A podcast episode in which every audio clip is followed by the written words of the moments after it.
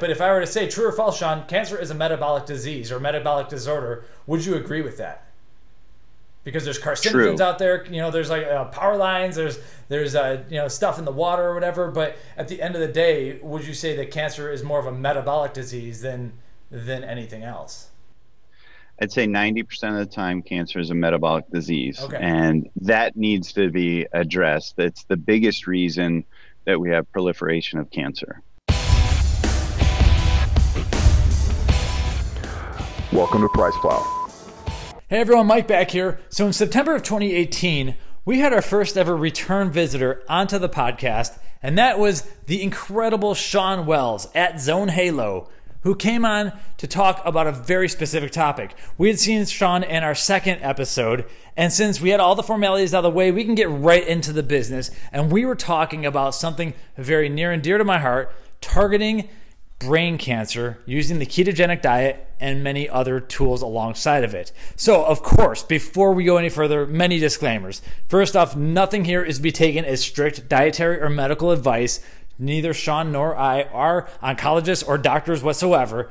But what we have seen is that some of the tools here, as an adjunct alongside of your doctor approved drug program, have been shown to work and help out in a lot of different ways. So take that with a major grain of salt, but this is all adjunctive therapy. And we've seen a lot of success with not only defeating certain types of cancer with a ketogenic diet by keeping blood sugars extremely low and like quote unquote starving out those cancers, but we're also seeing that you can also prevent a lot of different forms of cancer. And a lot of that comes down to whether or not you believe Thomas Seyfried's theory that cancer is a metabolic illness. But with that all said, I think that this is a very important podcast to listen to for certain individuals, but of course, it needs to be taken alongside of the diet and medical expertise of a known oncology staff. And hopefully, you learn a few things along the way. This will not be the only time or the last time that we have Shawn on the podcast. So, look forward to seeing him more. And we'd love your feedback on what exactly you'd like to talk about because I like to get into these deep dives on single specific topics where we can get a very nice laundry list of things to do. And in the show notes on the blog, we do have a good list of 13 or so things that can be done alongside to improve mitochondrial health. So, it's time to talk to Shawn Wells the second time, targeting brain cancer with a ketogenic diet. Welcome to the Price Plow podcast powered by pre workouts. Price Plow is an online tech and media company that provides nutrition industry news, reviews, and interviews with a heavy emphasis on supplementation and sports nutrition. Our system provides supplement deals and price alerts, but in this podcast, we'll explore all things related to performance optimization, industry happenings, and far more. Thanks for joining us, and welcome to Price Plow. Welcome back to the Price Plow podcast. I am once again honored to have Shawn Wells back on our channel. Shawn, welcome back. You were our second podcast guest before, and we had an absolutely incredible conversation. We'll need to link back to in the description, uh, talking about optimizing brain performance. And uh, and that's been a year, so a lot of people have been asking, "Hey, get that guy back on. He's got some incredible insights." So welcome back. Here you are. Well, thank you very much. I appreciate it. That was uh, one of the best podcasts I think I've ever done because of your passion. Uh, I loved the questions that you were asking, and uh, it seemed very earnest and genuine. The uh, the questions that you wanted to know for your own edification, really, which I love. Well, yeah, thanks. And, and that's the truth. Is like I was very, I am very interested in it. Obviously, uh, I've been through some crazy life changes since that interview. So we actually things are starting to calm down. We had our daughter. She's an incredibly high energy, awesome baby. But um, we went back finally. Things are calming down. We went and watched that interview again, and it was so good. But there was like so many things where I said, "Oh, I'm going to do this. I'm going to do this," and didn't do that. Didn't do that. There's a lot of things that I, I now need to catch up back on because uh, things have calmed down. So it's been great to go back and kind of replay it. And we threw up a couple short videos from it, and so uh, people on our YouTube channel can can check those out. And we'll make links back to it, like I said. But uh, really, yeah, really good conversation about getting the most done and being efficient and different ways of just uh, you know optimizing your brain. And that was the whole point. And so uh, with with this conversation. Uh, you know, we, we kind of lost touch for a few months because I had some craziness, of course, and then unfortunately, uh, you know, we we came back together under some uh, more unfortunate circumstances in that uh, a, a distant family member was recently diagnosed with brain cancer and uh, wanted to be as helpful as possible for this person. And it's obviously a very sad and unfortunate situation. But I, I know you had some uh, some experience with.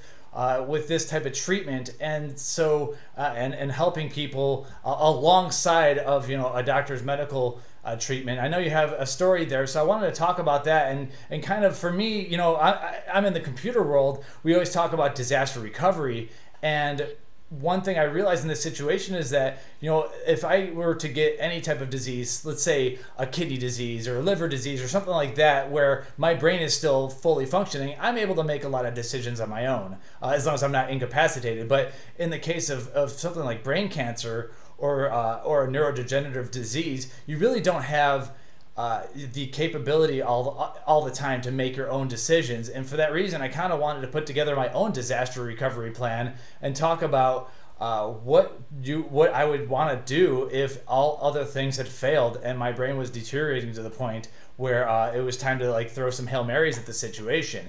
And so that's kind of where we where we unfortunately came back together and started talking again. And um, so, I guess before we go any further, I'd like to, of course, throw some disclaimers down. This is obviously going to be some controversial material here, and this yeah. is not to be construed as medical advice at all. This is really uh, for my personal learning experiences. And uh, some of the things that we're going to talk about for me personally would be as a last resort when all other things have failed. Uh, no doctor patient confidentiality uh, has been generated or created here because we are not doctors, also. So we have to say that and uh, and this is more of learning of some of the new research that's out there and how it can be used as an adjunct therapy for what a, a doctor states. So that's my disclaimer. This is uh, not medical advice. John, you might have some other things to say on top of that, but.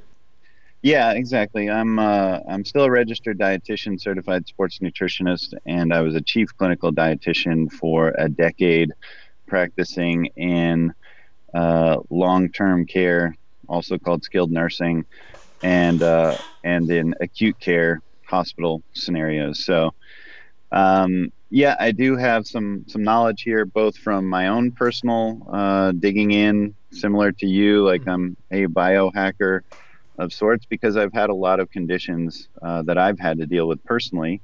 But then I've also had some people come to me uh, related to my expertise and uh, in those cases, I don't do a whole lot directly with patients anymore. I have a lot of uh, business going on, yeah, but when it when it comes to um, dire scenarios and someone comes to me, um, I just feel like I've been blessed.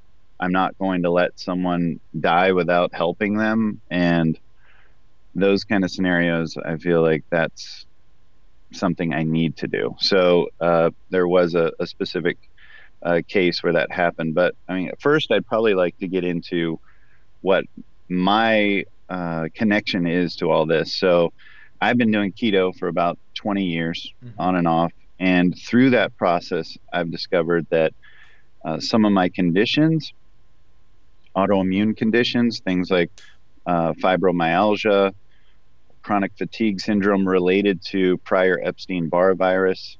Uh, I still have Epstein Barr, but I had mono at one point. Um, and then having two discs replaced in my neck uh, from a, a, car accident. I have Hashimoto's syndrome, uh, which is an autoimmune condition of the thyroid. And I have a pituitary adenoma, which is a brain tumor in the pituitary it's not cancerous, it's benign, but it wreaked havoc um, on my neurotransmitters and hormones. The pituitary is just critical on so many levels. And when I found out, it was because I had, I was starting to get super tired, headaches. I was getting skinny fat. My body composition was changing, even though I was working out. And, and there was was something wrong and i started going to get blood tests and i saw that my testosterone was in the 70s that my beta estradiol was through the roof that Jeez. my prolactin was through the roof and then it happens to be that this adenoma is a prolactinoma and that means that it's a hypersecretion of prolactin and prolactin can inhibit testosterone and cause all kinds of issues. So and that's like the hormone that has to do with milk production for guys who are exactly. Yeah. Okay. Well, first off, sorry yeah. you've had to go through all that. Um, it's it's obviously unfortunate, but in a way, it it may have helped the world in a little bit. Like being the optimist out here because it's kind of driven you in this path where you're now able to go and speak on a lot of these things and talk about um, how the ketogenic diet, for you at least, is, and for a lot of people, this is where a lot of the research really started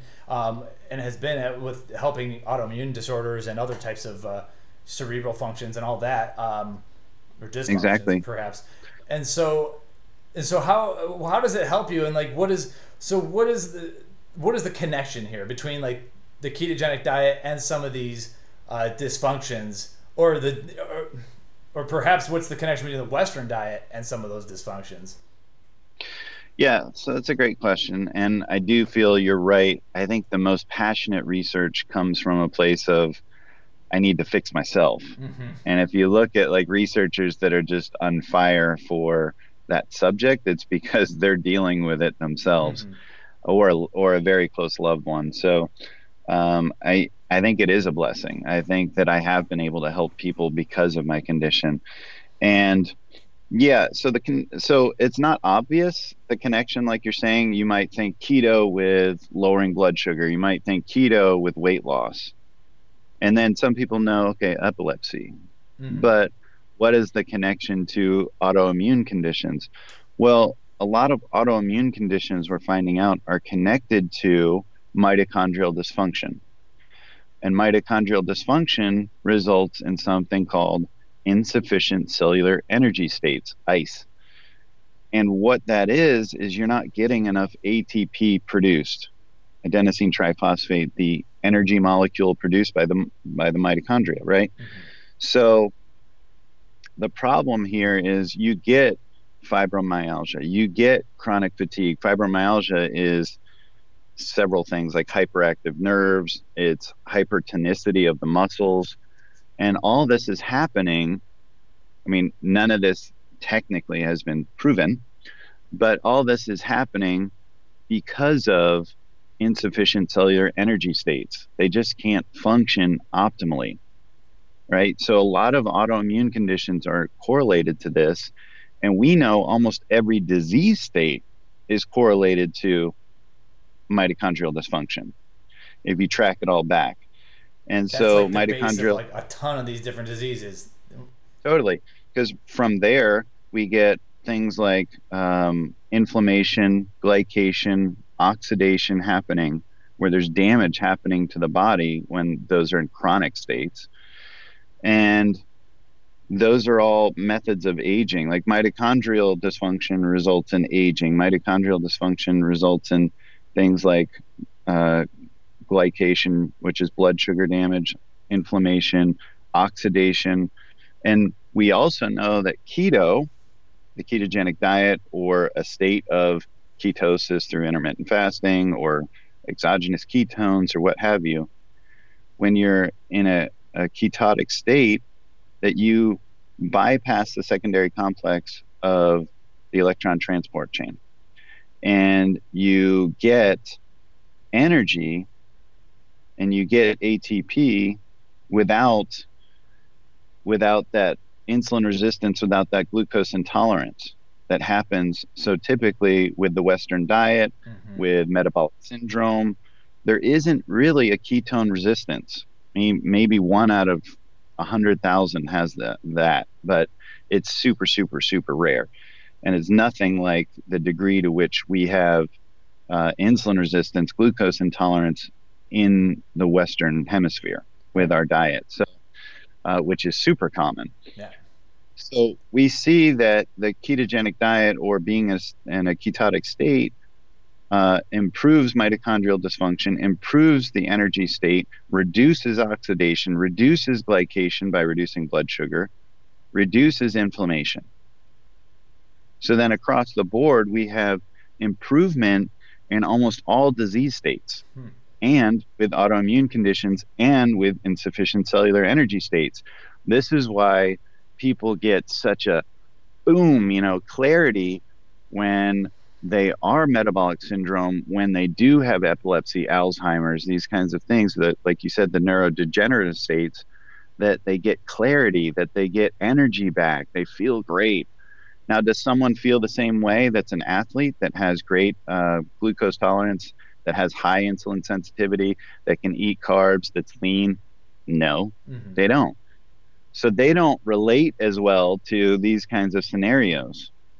But for people that are metabolic syndrome, for people that are living with chronic fatigue syndrome, for people that are living with autoimmune conditions, epilepsy, Alzheimer's, for them, it's transformative. So to me, probably 75% of the population, I would love to see what what they could do on a ketogenic diet or at least using intermittent fasting because to me that they could they could truly benefit from that kind of situation where you're improving mitochondrial dysfunction. Wow. Okay. So, thank you for all that. Um, so going way back, you mentioned glycation, and so this is mm-hmm. basically. Mm-hmm. Can you explain that a little bit better, like, or not better, but a little bit more? So this is basically damage that's from like just a prolonged amount of blood sugar uh, exposure, I guess could be the word, and that's and that's like the HbA1c that we we talk about, and then we talked about like some of the blood tests that you would want to get if you're healthy. That's glycated hemoglobin, and so that's a good way of testing if you have basically like blood sugar damage. Is that a good way of kind of putting it? Yeah, yeah, and exactly, exactly, yeah. And glycation usually goes correlates extremely well, goes hand in hand with inflammation. Mm-hmm. And these are, again, two great aging markers. And we've talked about this personally that my two favorite uh, blood tests that I would get that are very cheap, that have a profound impact. And I wish every doctor would look at these two blood tests. Mm-hmm. Probably for a $100, you could get this done. And let's say we did this every quarter, I could tell you your likelihood of getting uh, any chronic disease. I could tell you the rate at which you're aging. I could tell you your health state by these two labs. And it's just hemoglobin A1C, like you said, mm-hmm. which is a better marker of longer term uh, blood glucose because if you just look at blood glucose, it's it's too transient. Right. It just goes up and down, moves moves too much because of so many things, because of catecholamines, because of insulin, because of exercise, because of all, all those different yeah. yeah, food, obviously, yeah, all that stuff. So hemoglobin A1C is a much better indicator. And then looking at CRP, C-reactive protein for uh, inflammation, it, if it's it's deeply frustrating. I swear, if if someone just takes this away from the podcast, that would be great. To just look at these two blood markers, and I I wish I could go to the White House level and and have every doctor make this a part of every mm-hmm. physical at least once a year it's so profound the impact we could have to intervene before these disease states even happen. And we could track these numbers over time and say, look, you're pre diabetic. You are heading on your way to metabolic syndrome. Or, like, what's going on here with all this chronic inflammation? Mm-hmm. And it would be so profound. Um, it's so frustrating to think about all the disease we could prevent, all the uh, coronary heart disease, atherosclerosis, um, cancer, diabetes, Alzheimer's. I mean, everything, everything is related to this. So and it's the base of this, and a lot of it's, and so a lot of it's just coming from the overconsumption of carbohydrates, cheap carbohydrates, kind of like the simple nutrient-free foods, really that we're so exposed to that are cheap.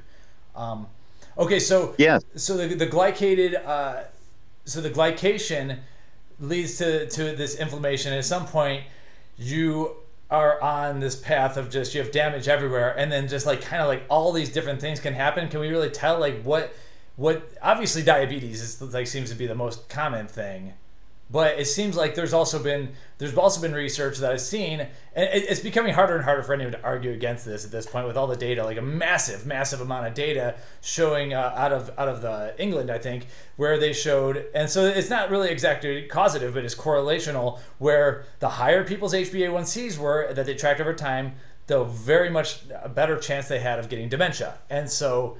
Uh, you know, we, we blogged about that, and I could link to that. But it's like basically like we are connecting the high blood sugar, the prolonged high blood sugar and, and glycation with all these disease states. And uh, it, I think it's becoming harder and harder to argue. To me, it's kind of frustrating that the standard care for someone who's a diabetic is managing managing their carbohydrate use like by using insulin rather than trying to bring it down like slowly but surely altogether. And so, uh, kind of, yeah, we can we can throw more insulin at the problem, but at the same time, if your glycated hemoglobin is still very high, there's a very good chance that all this other damage is occurring, and eventually that could lead to something like catastrophic. And so I've I've kind of like harped on like the neurodegenerative diseases, but uh, it seems like at this point, uh, there's a lot of interest in the brain cancer world and the cancer world in general. And I and so that's kind of where I wanted to go with this is uh, there's there's a, another video I'd love to link to for anyone interested in this where it's uh, Dr. Thomas Seyfried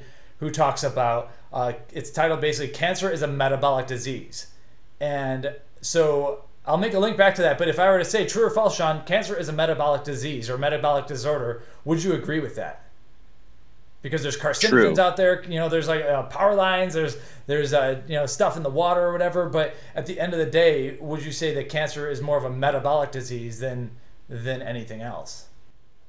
I'd say 90% of the time, cancer is a metabolic disease, okay. and that needs to be addressed. That's the biggest reason that we have proliferation of cancer. Okay, more and so than genetics or, or lead paint or any of that stuff. So those things could exacerbate the scenario. We all have cancer cells all the time, mm-hmm. um, but we have ways of uh, extinguishing those cancer cells. So it's a question of like how rapidly they're proliferating and how much it kind of grows out of control. It's essentially like anabolism unchecked, right? Like that just there's proliferation that's out of control.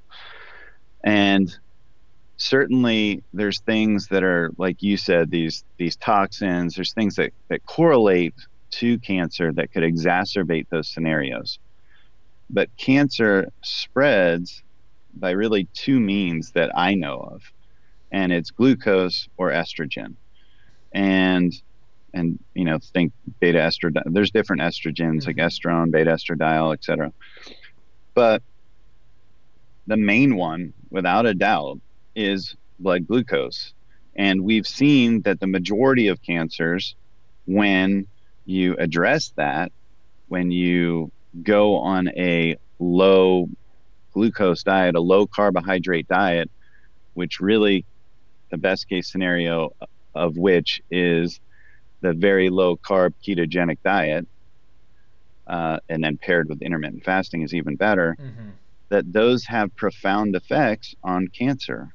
Uh, Epigenics, uh, which Victoria Atlas Fields uh, worked uh, works with still, uh, has done some great research. The data hasn't been released yet, but they worked with hundreds of, of cancer patients, hmm. maybe even to thousands, I forget.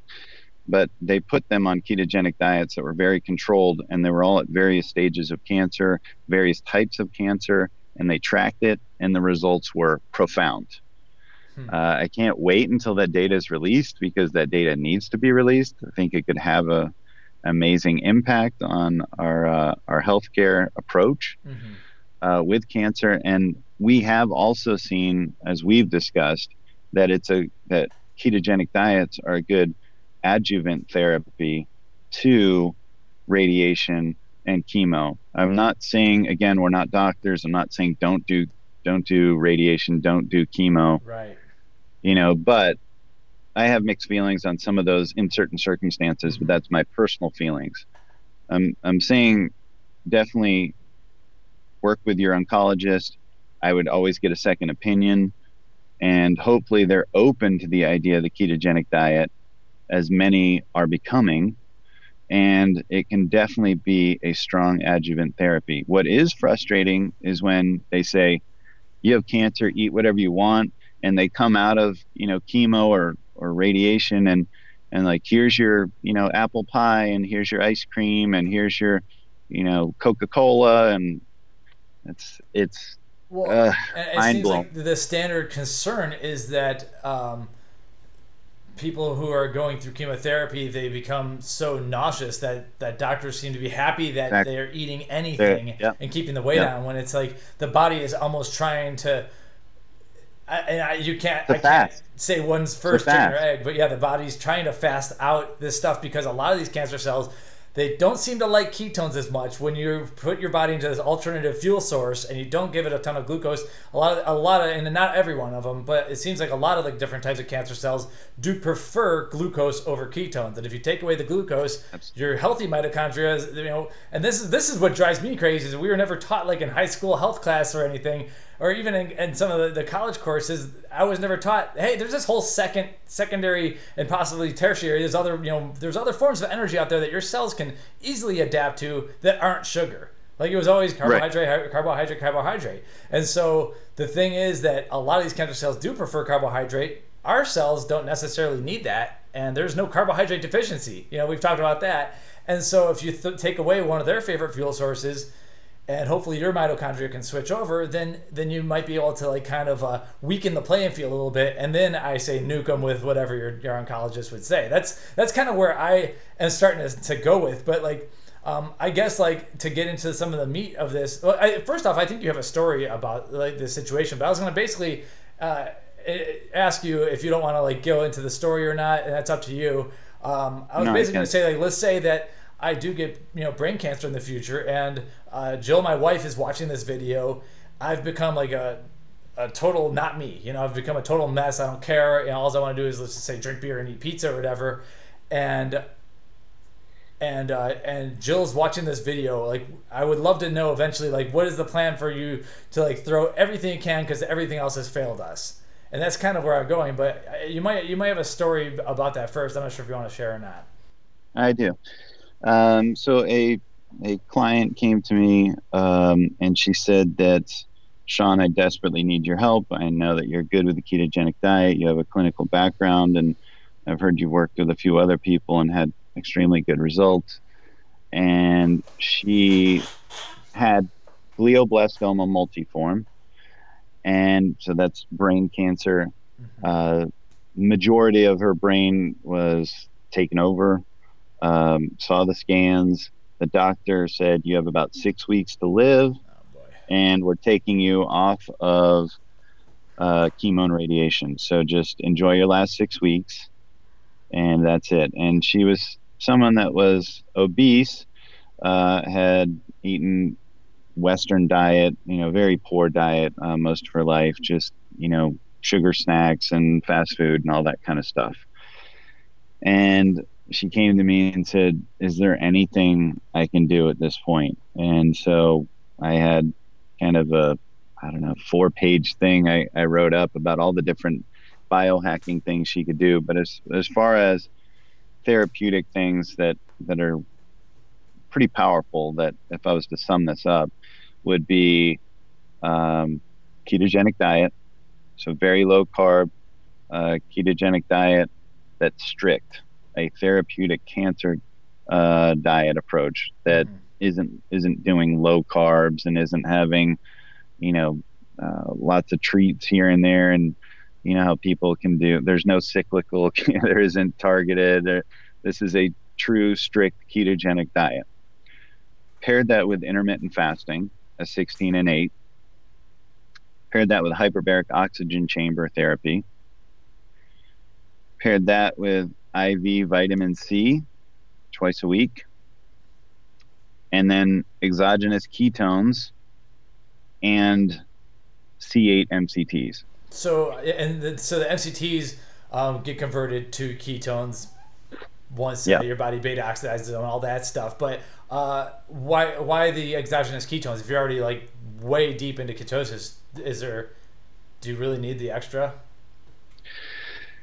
You know, just looking at some data that's been done with other cancer patients um, and other animal models where they've done it. Um, again, there isn't tons of data, mm-hmm. but it seems to have an additive effect. One reason might be um, that you're upregulating MCT transporters. Remember that she only had six weeks and she wasn't adapted. Right. Okay.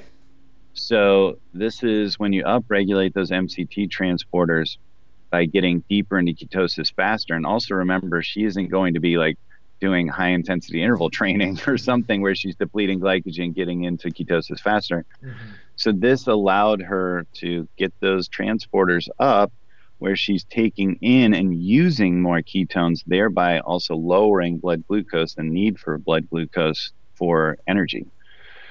So I think it's it's arguable whether you're impairing adaptation by using exogenous ketones.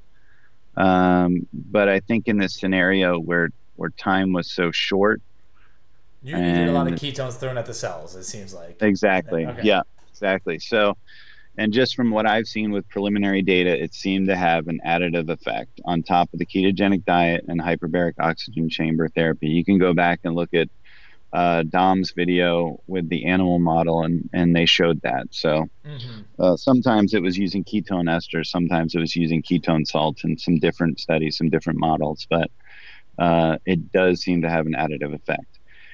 So the cool thing was six weeks later, to the day when she was supposed to be dead, literally, per her doctor, uh-huh. dead and buried. And her husband would have been, uh, you know, standing at her tombstone. She texted me back and said I had an 80 to 90% reduction in my tumor. She showed me the scan. And Jeez. I was floored. And she was ever, floored. Yeah. And she had lost, um, I want to say it was about 25 pounds. Mm-hmm. Uh, she was significantly overweight, like maybe 80 pounds overweight. And she was thrilled. And I said, At any point, did anyone tell you about the ketogenic diet through your cancer journey? Like any of your practitioners? She said, No, no one but you.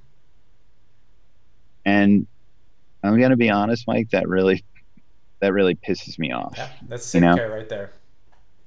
Um, so we've talked about how it's at least beneficial as an adjuvant therapy. That's been demonstrated by multiple practitioners that it improves the accuracy of the radiation and improves the outcomes.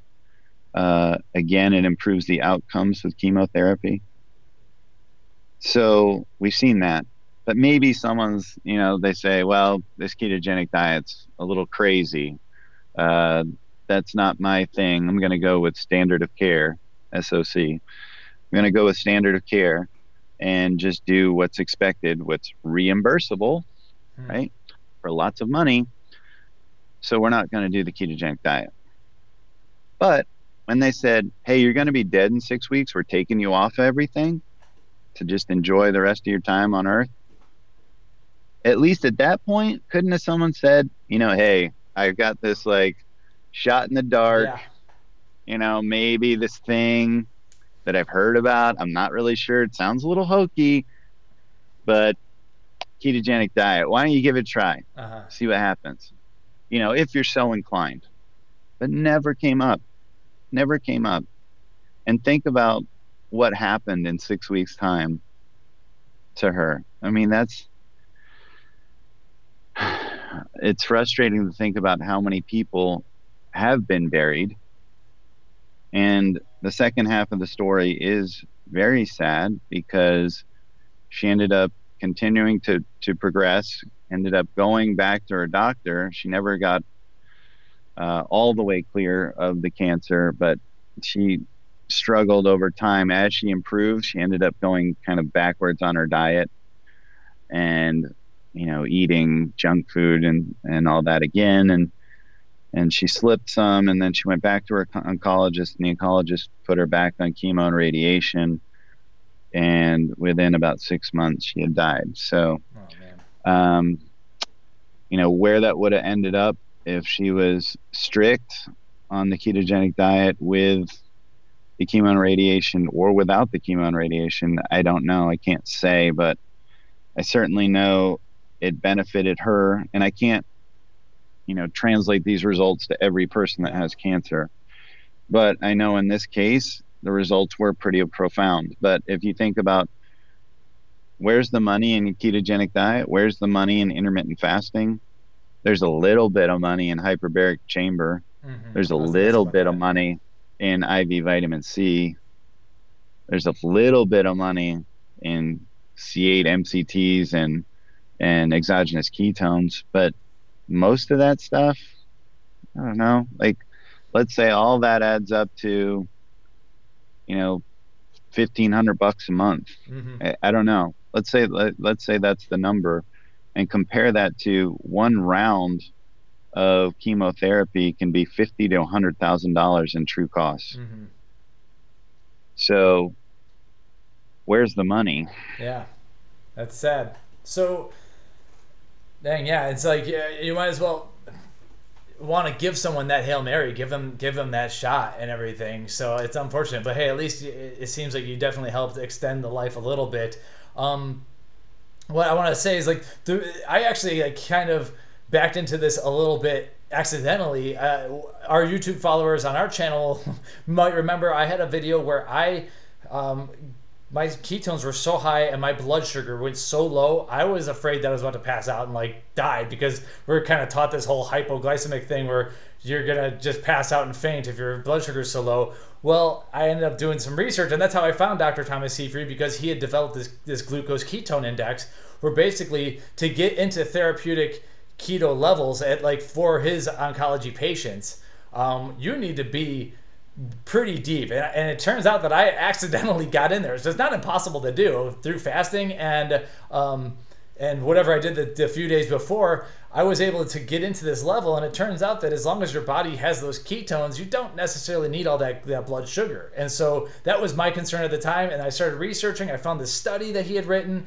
where he had this glucose ketone index, and it turns out um, I, I emailed him and he did respond and it was pretty cool. And he sent me the latest version of his paper which was the press pulse theory. And that's where it brings up okay so you you uh, the press pulse thing is a whole evolutionary kind of thing about animals or whatever but i think he stole that name. And so the press is you press on the uh, on the cancer cells by depleting them of the glucose and then you throw the pulse at them, which would be whatever you know the oncologist recommends. And in his case, in this study, it was the hyperbaric oxygen chamber, and so. And I really haven't gone much further down that that rabbit hole, but isn't that like that's the oxygen chamber that you react that you use like if you've gone diving for too long or whatever? Is it kind of the same thing? No, it's similar. It's okay. similar. And yeah. So what, what is the? Yeah, it's why, just it's oxygenation. Why? So oxygen, similar to the idea with um, with healthy cells can function on glucose and ketones, but cancer cells only function on glucose. So that's the idea with the metabolic model. But with the oxygen uh, chamber therapy, it's kind of similar in that a certain level of oxygen is actually toxic to cancer cells, hmm. but healthy for healthy cells. Hmm. So you can expose your cancer to this certain level, this titrated level of oxygen, and it will selectively kill uh, cancer cells, but actually be beneficial to your um, healthy cells. So similar with the diet, you're just trying to do stuff that the cancer hates that your cells can happily tolerate. Yep. Okay. Yep. And, and so do you have to start with like, like, like, how does that work? You don't. Yep. It, there's different levels of of oxygenation in those chambers, or Yep. Yeah, exactly. There's different levels of exposure, and then there's different atmospheres you can put the pressure at, and it's all you need someone who's experienced with yeah. uh, treating cancer, um, and not just someone who randomly has a chamber right. for anti-aging or or what have. You. So, are those people out there? Like we're mm-hmm. okay for sure. Yep. And so, um, yep. yeah, interesting. Are there and so are there are there any other like supplements that could be taken or anything to to assist with things? Yeah. So, yep, yep. So I also had her. I didn't mention this. Uh, I had her take for mitochondrial dysfunction that we talked about, uh, CoQ10 and PQQ. Mm-hmm. Uh, methylation, methylation errors can lead to uh, potential for cancer. Um, so that is one thing I addressed as well with uh, great methylators, which is creatine, hmm. betaine, And then the active forms of B12 and folate, which is methylcobalamin and 5-methyl tetrahydrofolate. So um, I had her take those. Um, and then I had her on IV vitamin C. Um, but if for some reason you couldn't get IV vitamin C, then I would take a high di- high dose liposomal vitamin C orally. Mm-hmm. Probably, yeah, probably not the same thing from what I've seen with the vitamin C, but right. Okay, are there so? Are there doctors who kind of do specialize in this at all, or is this? Oh, like... sorry, sorry. There was a big one that I forgot oh. to mention. Besides the exogenous ketones and C8 MCTs, yeah. is berberine, of course, which oh, I'm a huge, huge, huge fan of. Yeah, so, I, yeah. I almost want to have a whole separate video on berberine, and uh, that's definitely part of my my daily stack. But yeah, I was thinking.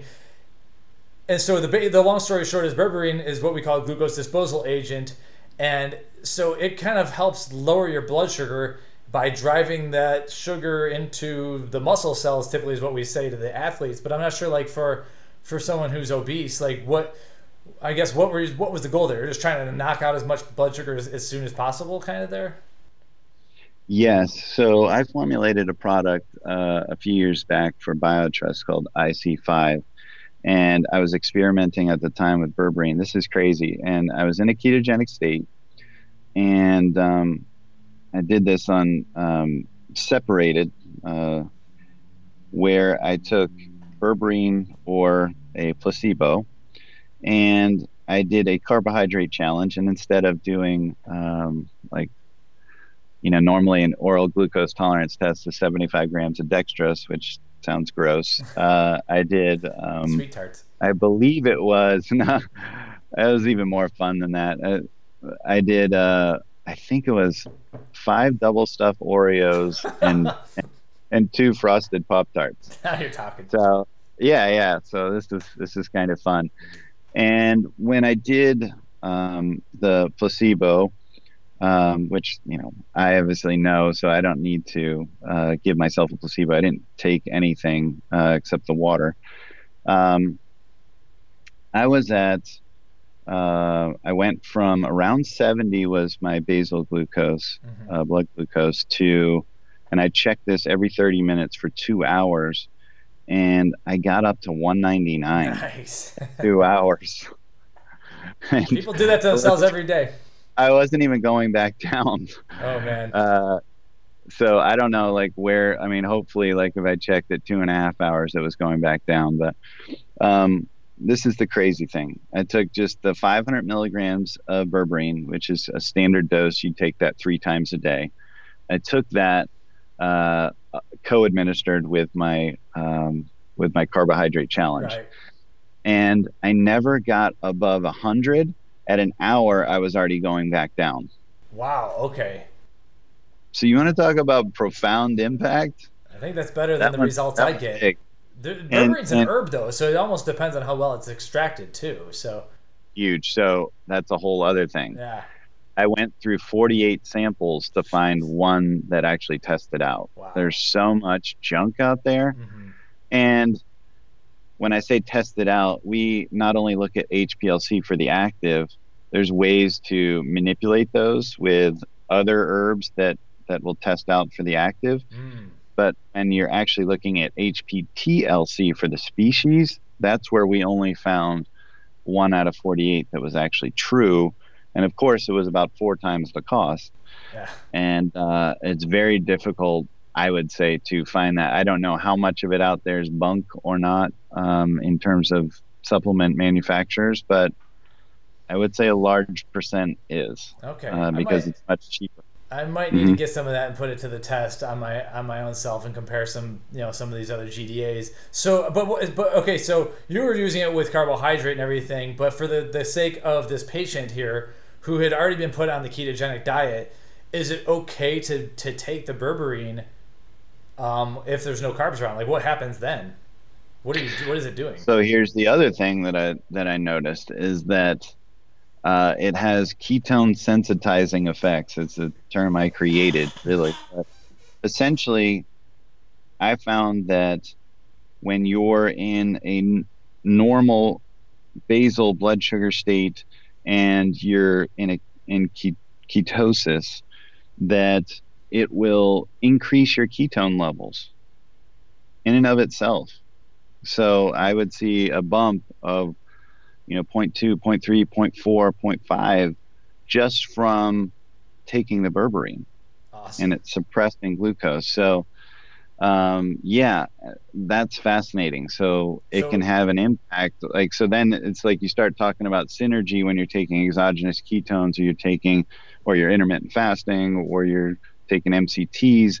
I feel like it can have this ketone sensitizing effect where there can be synergy.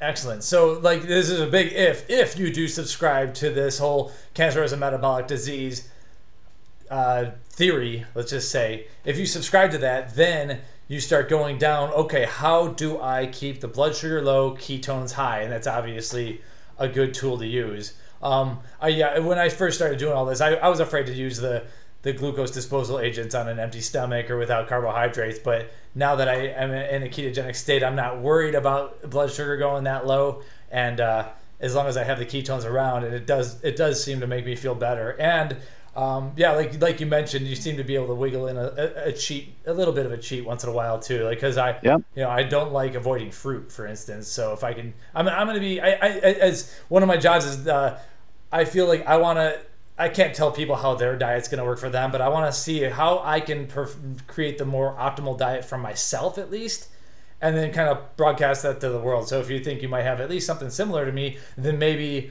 uh, you know maybe that's a good like starting point for some people. And so that's kind of what I, I, I want to do on the channel a little bit. And my, my little biohacking without getting too crazy is some basic blood sugar and ketone tests and everything. Um, okay, so so you also put through berberine. It's just so sad that the story ends like that. So at this point, let's say we're off in the future and I got brain cancer and I'm being just a son of a bitch. And so Jill's out there and it's like, all right, so you got to throw me in a padded room. and I'm cool with this. Like, put me in a padded room and get me into therapeutic ketosis by whatever means necessary. Uh, and so, one way to get into ketosis is starvation. Like, do recommend like, would you say if I want to get into ketosis as soon as possible, would you rather like go into a high fat mode and the key, you know exogenous ketones, or would you just like say, Mike, just go starve yourself in a padded room for two days? Uh, and this is in a cancer state. This is yeah. This is future Mike who's got brain cancer and is being a, a horrible person. Yeah, I wouldn't recommend starvation for a long time, and I wouldn't okay. re- recommend low protein for a long time. But to get into ketosis faster, okay, like okay. that that you're basically I would go zero carb. I would go very, very, very low protein at first. I would do fasting slash starvation. Um, yes, for the first three three days, five days, something like that. Okay. And then I would bring up my protein some, and then I would start eating um, a ketogenic diet. Again, staying strict, but I definitely wouldn't be getting above 20% of calories from protein, and I would try and keep my carbs to near zero. Right. Okay. Gotcha. And so then, uh, yeah, we, so we got PQQ and coenzyme Q10. Hopefully, you can start getting the uh, vitamin C and it's not an injection. It's really it's intravenous vitamin C. Yeah. Scheduled. Yeah. Hyperbaric oxygen chamber, kind of start low. Exogenous ketones. C8 MCT, which um, I, I so for me, I, I haven't had much success testing ketones with C8 MCT to be honest, but what I'm looking at is it seems like it happens so much faster that I need to test my blood. I need to test my blood ketones sooner than I normally do. I want to do it like 15, 30, and 45 minutes to see if it happens quicker. Because I've actually had just as good a success with coconut oil myself, but that's you know, that's in a normal, healthy, sober state and everything too. So that's a uh, that that's one area that I want to tinker with a lot more with like some of these more enhanced uh, MCT oils. And then what else? So berberine. There's there's a there's a study that shows uh, coconut oil versus MCTs, oh, really? which is C C8 and C10 versus C8 and it's over 100% better c8 is over M and sorry than coconut oil and versus the c8 versus c8 plus c10 it's 21% better Um, but I've seen pretty dramatic differences. Okay, you have. Uh, yes. Okay, I'll need to tinker that and maybe get get a link to that study. Wow. Okay. Cool. And so, man, yeah, it's it's it's I don't know, it's just sad to think about some of these things, but it, it all comes down to so in in terms of someone who thinks that they might be, um, it might be a genetic thing or whatever. Would you? It, it seems like it's still a good idea to at least like keep your keep your uh, HbA1c levels low, keep things more moderate to low carb and everything. Um, do you now regarding the protein? This is what I was going to ask. Regarding the protein use, you said you know bump you'd bump your, your protein back up after a little bit. Do you subscribe to any of the theories that, for instance, uh, cooking your you know cooked meat is more carcinogenic than a, a plant based protein or anything like that, or would you just be like eggs, meat, whatever it takes to, to hit the, the the ketone numbers? I think there's certainly ways that we cook things that may not be the healthiest thing. When a carnivore eats an animal, they don't cook it. no. Um, so they eat it. They eat it raw, and there's certainly things that we're doing to it, especially under high heat, that can damage the the flesh of the animal. So, um, and it may be exposing you to um, a greater level of, of oxidants. But at the same time, a ketogenic diet is pretty profound at reducing oxidation in and of itself. Mm-hmm. So um, that's why you don't see carnivores eating fruits and vegetables because you know they can live just as long, but they're not producing as much uh, oxidants and therefore needing antioxidants, and they're not in um, a glucogenic state, which is oxidant in and of itself. Mm-hmm. They're in a ketogenic state. So, I mean, that's why you've seen, like we've talked about, certain animal models where they're ketogenic, especially versus a Western diet. Now, I don't know versus a vegan diet or what have you, but versus a Western diet where they live 21% longer on the ketogenic diet. Mm-hmm. So I always make the argument, you know, some people argue like carnivore, vegan, you know, paleo, all these different things. I just make the argument here's what I know. It seems like it's pretty conclusive at this point is whole food is where we should start. Should be the basis for all diets. Mm-hmm. Then we can argue Mediterranean, ketogenic, vegan, all these different carnivore, all this stuff.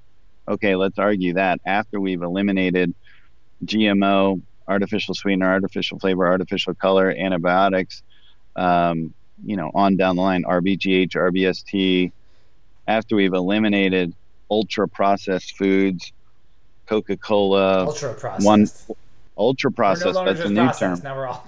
No, no, it's that's processed is is old. Now it's ultra processed food. So that's that's the foodstuffs that we're into now. I mean, why? Like we've talked about this. Like, how often does uh, carbohydrate and fat occur um, in nature, like on a on an appreciable level? I mean, certainly there's things like you know we've talked about avocados yeah, and the nuts, best example but I have is avocado, but a lot of that's fiber too. I don't know if that's like right, exactly, same with nuts. true carbohydrate. Right. But- yeah. But if you look at this foodstuffs that's in our that are, that's in our food supply, it's meant for bliss point because that fatty mouthfeel plus the uh, high glycemic carbohydrate, there's a dopamine response. It's called the bliss point, and food engineers intentionally do this so that we get this wow response when we eat foods. And you know, you take a nut that's plain, you might eat ten of them maybe. Now you add oil to them. Oh, well, this- these have a better mouthfeel. Mhm. Now we're going to eat 20 of them. You add salt to that oil. Now you want to eat 40 of them. Now you add uh, spicy, sweet habanero with honey. Oh man, Oh, now now someone's eating like a whole you know, tub of this thing. Yep, I know exactly who you're So- talking about. so this is uh those are bliss points and you're essentially just adding more and more bliss point factors until you get to the point where it's just pure addiction and you can't control yourself and it overrides satiety signals and when you walk in a convenience store you're assaulted with this addiction you're assaulted with smoking you know tobacco addiction uh, alcohol addiction gambling addiction sugar addiction, caffeine addiction. That's what when you walk in a convenience store, that's what the whole store revolves around. Yeah. Impulse. Mm-hmm. And colorful packaging to play on your impulse, and colorful uh, liquids in the cooler, and there's Gatorade, there's you know Monster Energies, there's Red Bull, there's you know Reese's peanut butter cups, and all this stuff, you know, all the bright colors that you see everywhere, and it's just meant to pull in your addiction, your impulse to where you can't control yourself and you buy these things. Mm-hmm. And that's our, those are our foodstuffs, and those, that's what people are, are living off of in their day. You know, first thing in the morning, they might, on their way to work, they might pick up a monster and a, you know, some donuts or a monster and some Reese's or, you know, something, and that's breakfast. So we should all agree on that it's healthy to find whole food and then we can we can have a discussion from there. But i don't think anyone's going to make the argument that the degree to which these ultra processed foods are in our food supply is very unhealthy. Yeah it's and a lot of people like be like oh well correlation isn't causation.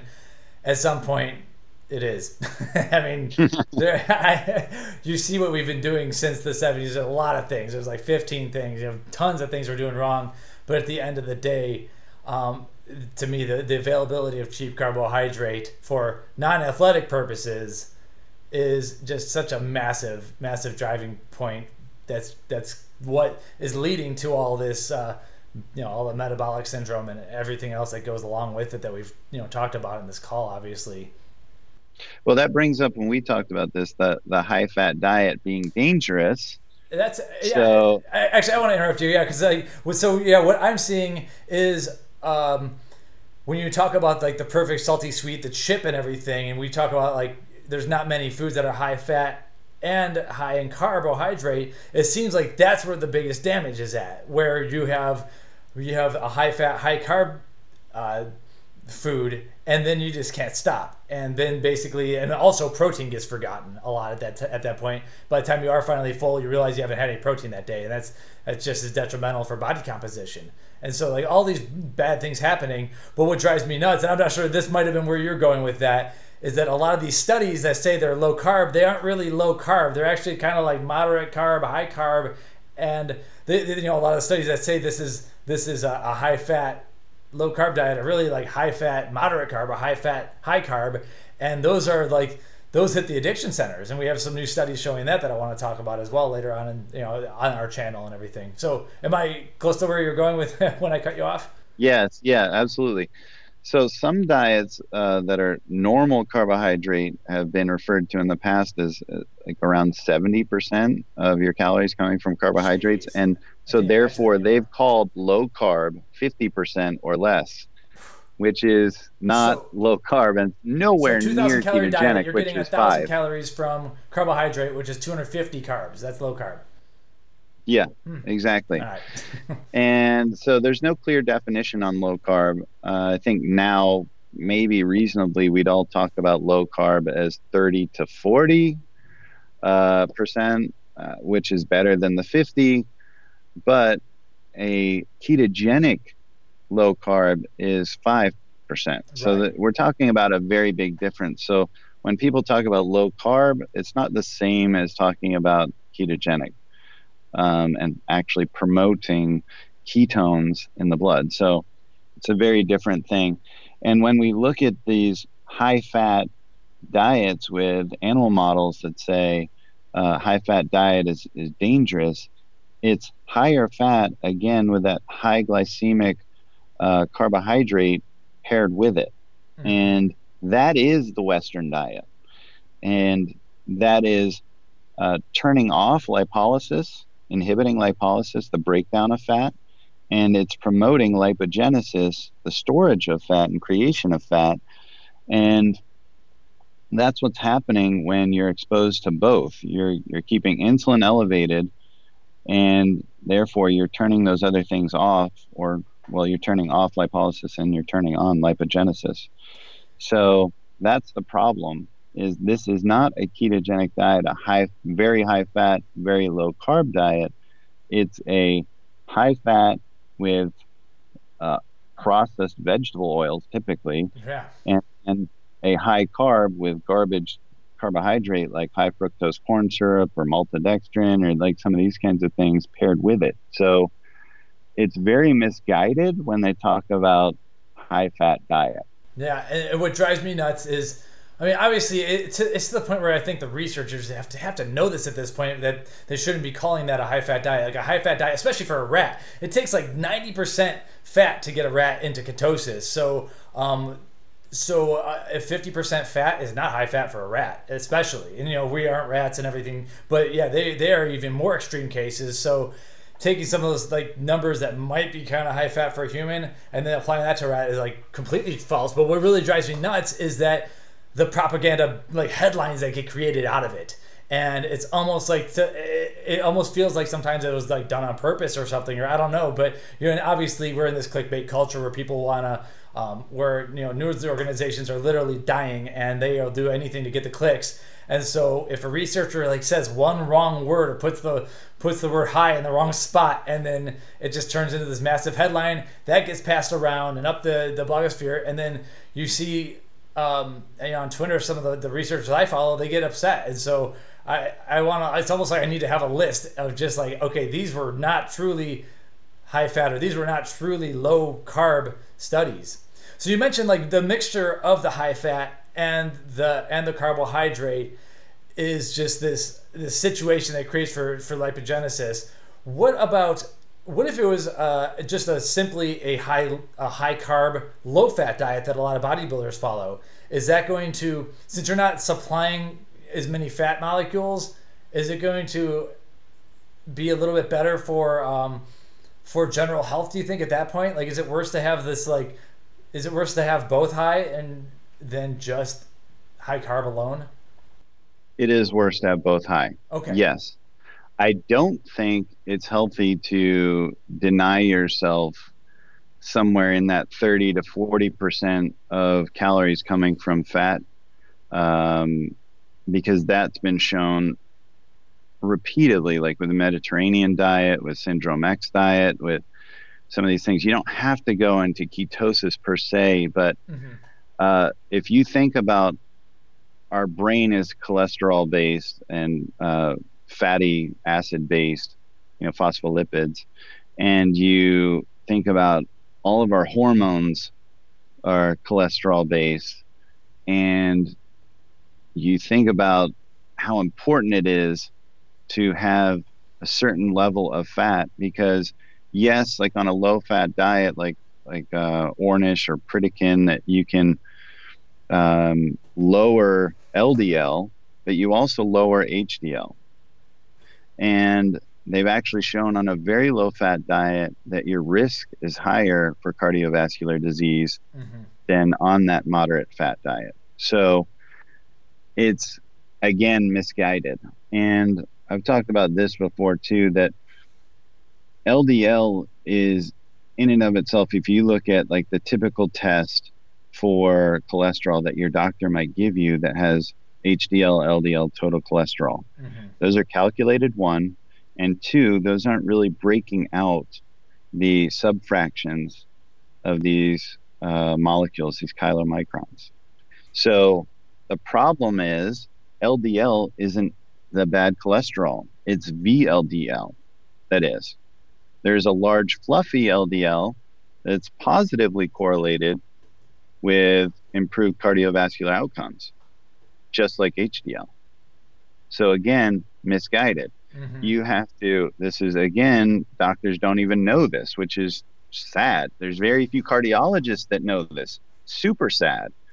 So, they need to order what's called a VAP test or an NMR test and look at these subfractions. Then they can look at VLDL and say, okay, this one fraction is elevated and you're at higher risk for cardiovascular disease. Or they can say, oh, you're on the ketogenic diet and your cholesterol is higher, but it's your large fluffy LDL, it's your HDL, it's all these other subfractions, and your VLDL is actually improved so you're in a better cardiovascular risk mm-hmm. state because you're on a ketogenic diet. And even though your cholesterol numbers are higher than what's considered within normal limits or healthy per the American Heart Association, you're healthy and you're not at risk. But of course, doctors hate to go against standards of care and mm-hmm. guidelines. Yeah. That's uh yeah they they they'll get themselves into trouble and that's just unfortunate because yeah. at what point are the patients being neglected at that point? point and uh, yeah you see a lot of frustration happening over there but hey we're, do, yeah. we're doing our best to get the information out and it's it's to the point where like this is where I'm excited about the internet about YouTube about podcasts and stuff like the information is out there, there and there there is um, there is an information war going on. I, I, see it happening, and that's why I get mad at some of those headlines. Uh, whether they're intentional or not doesn't matter. But there, there is the information is out there, and at this point, I just don't think that the um, that the researchers who truly care, this like generation of researchers who are kind of our age and um, you know somewhere in that in that uh, in that born in that range, who are really like kind of fed up with what's been been shoved down our throats and like the the boomers have just they they've been just brainwashed to the point where it's like listen there is this other information out there and the research is starting to back it up. The young researchers are showing it. And um, you don't need to believe all the things that have that have always been taught to you because the new research is showing it's quite different and uh, it, it's there is a there is an information war is all I'm gonna say, and I do enjoy kind of following it because hey, what has been uh, taught to us has in, in, the past decades has not been working, and so even if we're not 100% right about some of this stuff, it's to the point where it can't be any worse than this whole obesity epidemic and everything. Hundred percent. Hundred percent. And you know, one of the other things that we've talked about that that frustrates the hell out of me is the ketogenic diet being the new fad diet, and everyone talking about it being a fad. And I'll say to them, ketosis is not a fad. Ketosis is a state that you know, going back to what you were taught and what I was taught, even uh, from my clinical dietetics, was just the only time I heard ketosis was in um, you know this high risk diabetic ketoacidosis state. Right. I never heard ketosis can be healthy. Didn't even talk about it mm-hmm. for epilepsy. Talked about things like Keppra and these drugs, these anti seizure drugs, of course. But the new fad is not the ketogenic diet because we were in ketosis probably 50% of the time if you went back thousands, tens of thousands of years. Yeah. So you know, we would have, even during the summer, we would have resistant starches. We might eat a potato, we might eat a green banana. Those are resistant starches that actually can promote ketosis, hmm. believe it or not. When they're not in a ripened state, when they're not broken down, heated up, mashed, whatever, all this stuff. Like most of the fruit we would have ate wouldn't have always been perfectly ripe like hmm. it is at the store. And we would have had to work to get it. And guess what? Caloric expenditure means ketosis. So if we had to work to get our food, be it you know carbohydrate or animal, then you know that's caloric expenditure. And guess what? If we went a day or two days without eating because we're looking for food, because food wasn't available, because it was winter, because it was sparse plants around, because we were sick and hurt, whatever, we would have been in ketosis. And then during the winter, when we were eating just animals, would have been in ketosis and it's like, well, so like a lot of times we would be fasting, a lot of times we we would be eating animals, a lot of times we would have been eating resistant starches, so we would have been in ketosis a fair amount of the time. The new fad diet is artificial sweeteners, artificial colors, artificial flavors, RBGH, RBST, antibiotics, GMO, ultra processed. That's the new fad diet. That's the new thing that's happened in the last 50 to 100 years. Right and it's accelerating at a rapid rate, and that's killing us. That's the new fad diet we should all be pissed off about. Right.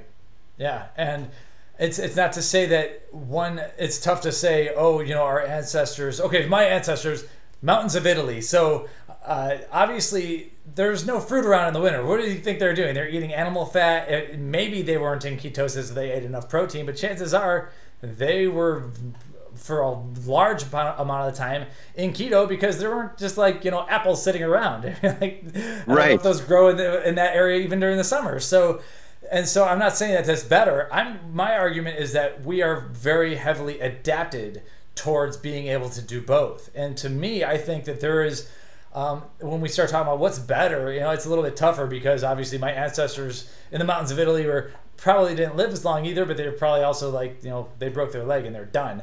Um, so it's tough to like talk about you know lifespan in terms of being quote unquote better, but I can I can say that at least being adaptable shows that I think I think it's wise to be able to cycle in and out of things, and with the standard of care, the standard you know Western diet, we have we never cycle out of that state, especially given that quote unquote breakfast is the most important meal of the day. And so right off the bat you might have some ketones starting to develop after your little nighttime fast. First thing we do is throw down four bowls of cereal. And guess what? Blood sugar and goodbye ketones. And those ketones do have certain therapeutic benefits it seems. Um, and so right. and i'm not sure i'm not sure if, if some of these benefits and maybe you can go back to this are some of the benefits we've talked about is it the ketones doing it or is it just a lack of blood sugar that is well you, you, you, forgot about with your as part of your healthy breakfast in that picture. There's also orange juice. Oh, yeah. There's also uh, white toast. right. So, yeah, I will. Yeah. It would, be, it would be one bowl of cereal and then the orange juice and the white toast. For me, it was just four bowls of cereal. so right. That right. was uh, that was how. Um, but no, that that's a that's a good question, and I think the the actual answer is it's both because of we talked about glycation leading to inflammation and all those kinds of issues with elevated blood sugar and hyperinsulinemia, right? Mm-hmm. So that's part of the equation. But the other part of the equation is when you're in these insufficient cellular energy states because you can't supply enough blood glucose to uh, create uh, enough energy from the mitochondria through um, typical glucogenic means, then you you can get the the energy through ketones. So that's the difference is that now you're in sufficient cellular energy state with the ketones. So okay, so it's not like the ketones are like these these miracle like super you know Mr. Clean cleaners or whatever. It's more like they are just providing the cellular energy that was no that was not the restorative it seems like because they're providing for an energy state that you just simply couldn't get otherwise. Yeah, it's difficult because it's difficult for me to say definitively it's just one or the right, other right. there's a lot of signaling that happens and that we don't fully understand with a lot of these molecules that when like for example when glucose and ketones there's an interplay there that there can be some glucose specific signaling or some ketone specific signaling that's happening that's causing a cascade of things to happen that we're just not very clear right. on. So maybe they do have some miracles up their sleeves still. But either way, there's there, there's a lot of things that happens in our body that don't necessarily happen um, on a physiological level right out of the gate with us being babies. Some of these things happen as shortcuts as we age hmm. that are fascinating as well. That like you know the body becomes smarter and more adaptable over time to recognize certain signals of things being elevated or things being depressed and then and then reacting to those things. So it's very difficult to say. The body is so complex and so individualized that but that's what i would say is that um, it's more if i was to look at on a therapeutic level in terms of damage it's suppressing the blood glucose. In terms of improved energy, it's the elevated ketones. I like that. Okay, very well put. Awesome. Well, Shawn, I think that's uh, that's pretty good for now. I, I, really appreciate you coming back, and I feel like I was just kind of thinking, like, oh man, you know, I've had I haven't asked much about Shawn ever, and I think we need to do a, a podcast interview. Where we're talking about what you've been doing because our two podcasts have been kind of me selfishly asking questions for me and my family, as opposed to um, seeing what what's what what you know what lies ahead in the future. Because I know you've been um, looking at some new logos for some new projects. I'm not sure like what exactly you want to talk about, but I would tell you that then the next two calls I would like to have personally would be first off, let's see um, where the future lies with Shawn Wells because and then that would be your selfish call, like just if you want to do it. You know, I would. I think some of our users are like, "Whoa, this guy knows some stuff. What's he up to next?" Because we kind of. Uh, it seems like sometimes, like with some of the stuff we're talking about, we're playing catch up from some of the researchers. I want to go jump into what's next, And then also, mm. I wouldn't mind if you're if you're willing to do so, and we promote the BioTrust uh, IC5 or whatever during this video. Um, I would like to just do a full on like solo berberine deep dive where we just sit there and talk for about berberine for 20 minutes.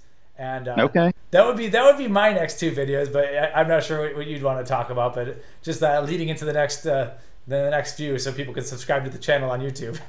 that sounds good. I mean, whatever you want to do, and and I would love to see what uh, some of your viewers want, and uh, and we can provide it. Yeah, absolutely. Uh, this one, um, given that you know we're going to be kind of in the title having a few different like the I'm not sure what we'll what we'll call it, but like we'll be talking about cancer and everything. This might bring in some other visitors who are not necessarily like this the standard PricePlow person, but um, for any any of our PricePlow subscribers who are still out there, yeah, we would love to love to hear what you want to talk about because Shawn's got way too much information about way too many things. So it's almost like what do we talk about next? But those are my two ideas. Sounds good. I appreciate it, Mike. It was All good right. talking to you again. Thanks, Shawn. Signing out. We will see you next time. Subscribe to the channel, and we uh, yeah once and we'll have links and everything. But of course, Shawn is at Zone Halo on Twitter and Instagram, and uh, we'll also make a link to his Facebook page, which you can follow as well. And so he also he often puts up really cool infographics and does some really cool stuff. Got a ton of projects that he has, and he shares good studies and all that. So and so we'll definitely have those links there, and maybe I'll drop some plugs uh, in the beginning of the video because we're so deep in. I, I want to make sure that you get plugged a little bit better there too. All right, thanks, All Mike. See ya. See you next time. Bye bye. Welcome to PricePlow.